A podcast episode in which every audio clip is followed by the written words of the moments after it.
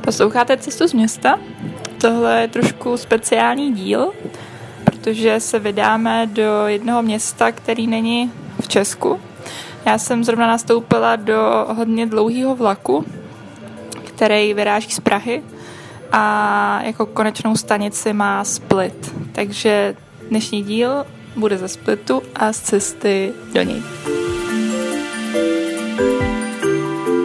Tak my jsme vyjeli z Prahy někdy o, o tři čtvrtě na pět a teďka už ten vlak jede asi pět hodin. Dojeli jsme do Bratislavy, začíná se stmívat, nebo už se trochu setmělo. A, a budeme pokračovat dál do Budapešti přes Děr. A v Budapešti bychom měli být kolem půlnoci a potom je to ještě dalších asi pět a půl hodiny do Záhřebu. Potom spoustu dalších hodin přes den až do Splitu. Tady ve vlaku se dá spát, jsou tady postele a celý tenhle ten vlak má asi nějakých patnáct vagónů, takže je hodně dlouhý. Většinou, když přejedeme někam na nádraží, tak tady ten poslední vagón, ve kterém jsem, tak vůbec nedosáhne na nástupiště, takže bychom vystupovali do kolejí. Doufám, že ve Splitu to nástupiště bude.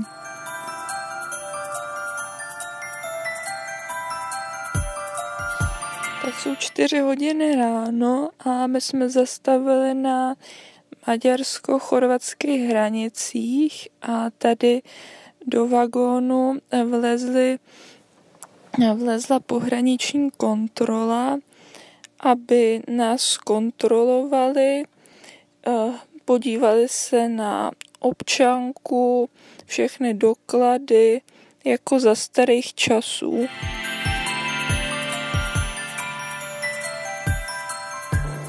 My jsme ráno projeli Záhřebem, který jsem bohužel neviděla, protože jsem zaspala. Každopádně teď jsme dojeli do takového menšího města Ogulin, který je už víc na jih, ale ještě pořád není u pobřeží a tady se rozpojuje vlak na dvě části. Jedna část pojede do Rijeki, kde už teda bude za chvilku, a druhá pojede až do Splitu, kam jedeme my. Tady venku je docela hezká příroda, jsou tady všude listnatý lesy a protýkala tady teďka před chvilkou docela velká řeka a jsou tady taky docela takový veliký kopce, a něco okolo tisíci metrů, možná i trochu výš, takový skalnatý a porostlý těma lesnatýma lesama.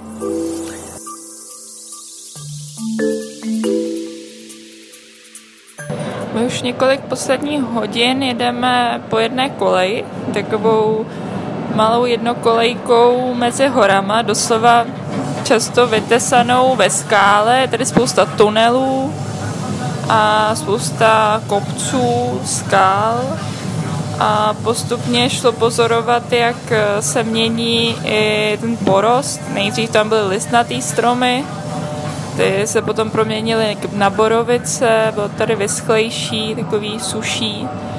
A teďka už se blížíme do Splitu, je tady hezký výhled na ten záliv a na město.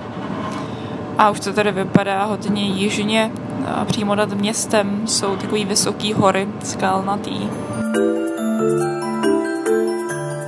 A celou cestu jsme vlastně projížděli jenom horama, bez toho, aniž bychom narazili na uh, nějaké větší množství měst nebo ve, větších vesnic. Zastavovali jsme vlastně v Záhřebu a pak v takových dvou menších městečkách, které vypadaly, že mají třeba jenom pár tisíc obyvatel. A bylo tady hodně vidět takový rozbořený domy, a buď nějaký vložně neobydlený, jenom neomítnutý, anebo úplně pobořený, vysklený. A občas tam byly takový, strousily takový domy, nějaký mini vesničky. Každopádně to bylo dost odlišný od Česka, kdy v Česku míjíte v podstatě pořád nějaký města menší nebo vesnice, jezdíte přes nějaký zastávky. vlaku, stanice a nádraží a tady prostě z hola nic není, jenom se projíždí pořád horama.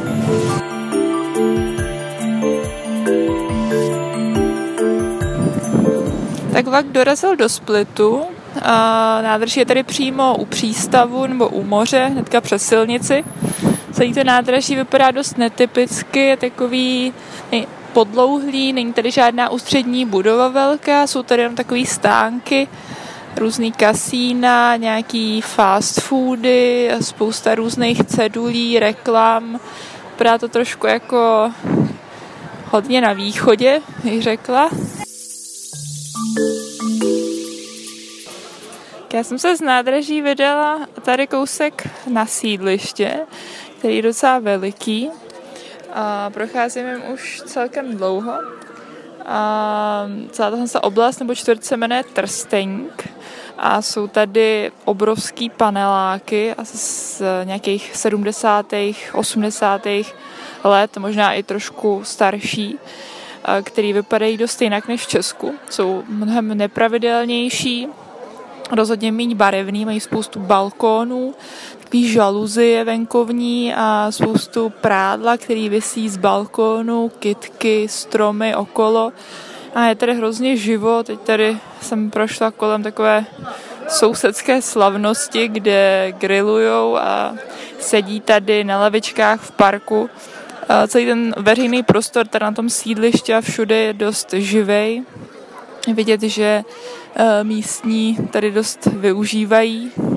Je hezky teplo a celý tohle sídliště mě dost nadchlo a to jak touhletou krásnou brutalistickou architekturou, tak i právě využitím veřejného prostoru.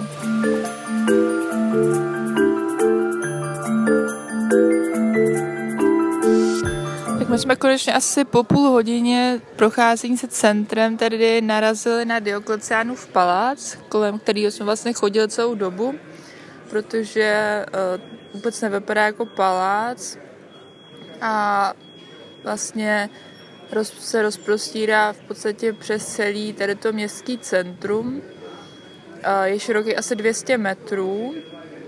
A je to nejstarší budova v celém Splitu. Jmenuje se Diokleciánův palác, protože teda ho postavil římský císař Dioklecián a to ještě před založením Splitu. A Split se začal tady potom stavět právě kolem toho paláce. A dneska je palác v seznamu UNESCO a to od konce sedmdesátých let, protože se považuje za se nejlíp dochovan, dochovanou římskou památku v rámci Chorvatska, ale i celého světa. No a mezi těma zdma tady všude kolem jsou takový roztomilý malý uličky, ve kterých jsou kavárny, různý obchůdky a podobně. Takže je to tady takový hrozně malebný.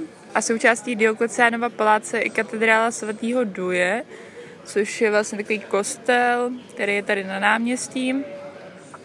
A původně měl v té katedrále být pochovaný Dioklecián, ale potom teda se té katedrály ujali křesťani a do, dneš, do dneška se využívá pro církevní účely. Co tam chtěli jít, ale byla tam právě nějaká mše, protože je neděle. A i když je to teda katolický kostel teďka, tak jsou tam pořád různé plastiky s tvářema Diokleciána a jeho manželky.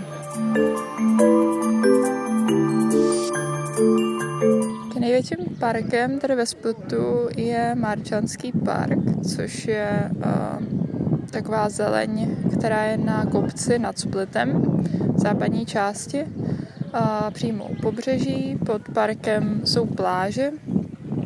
A můžete tady vylízt na vyhlídku, a ze které vidíte celý Split, a to jak historický centrum, tak sídliště i hory za Splitem. A tady se můžete procházet, koukat se dolů, a nebo potom se jdou na pláž, kam se vydám za chvíli.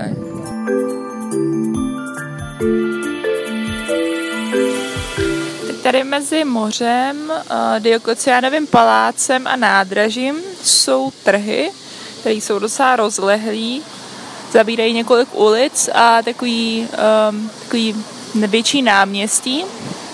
Prodávají tady spoustu věcí, hlavně jídlo, spoustu zeleniny, ovoce, potom sýry. Visí tady spousta takových mas. A taky tady mají nějaké oblečení a podobně. Jsou tady i takový malé kavárničky, kde vysedávají se chorvačtí důchodci, kteří tady popíjí kafe a čtou si noviny nebo debatujou. A to jídlo tady vypadá fakt dobře. Cenově je, myslím, dost dobrý oproti nějakým restauracím tady na nábřeží. A je to takový docela autentický, si myslím, protože tady nakupuje hodně místních a v podstatě minimum turistů. Pokud byste chtěli tady ve Splitu jíst, tak si myslím, že nejhorším místem k jezení je právě tady to nábřeží, kde je spousta restaurací, které vypadají teda turisticky dost, je tady sice hezký výhled, je takový pěkný místo na promenádě, ale myslím si, že míří přímo na turisty a cenově je to dost přepálený. Určitě lepší je jít přímo do centra, kde v rámci toho Diokleciánova paláce je spousta menších restaurací, které jsou ukrytý v takových mini uličkách.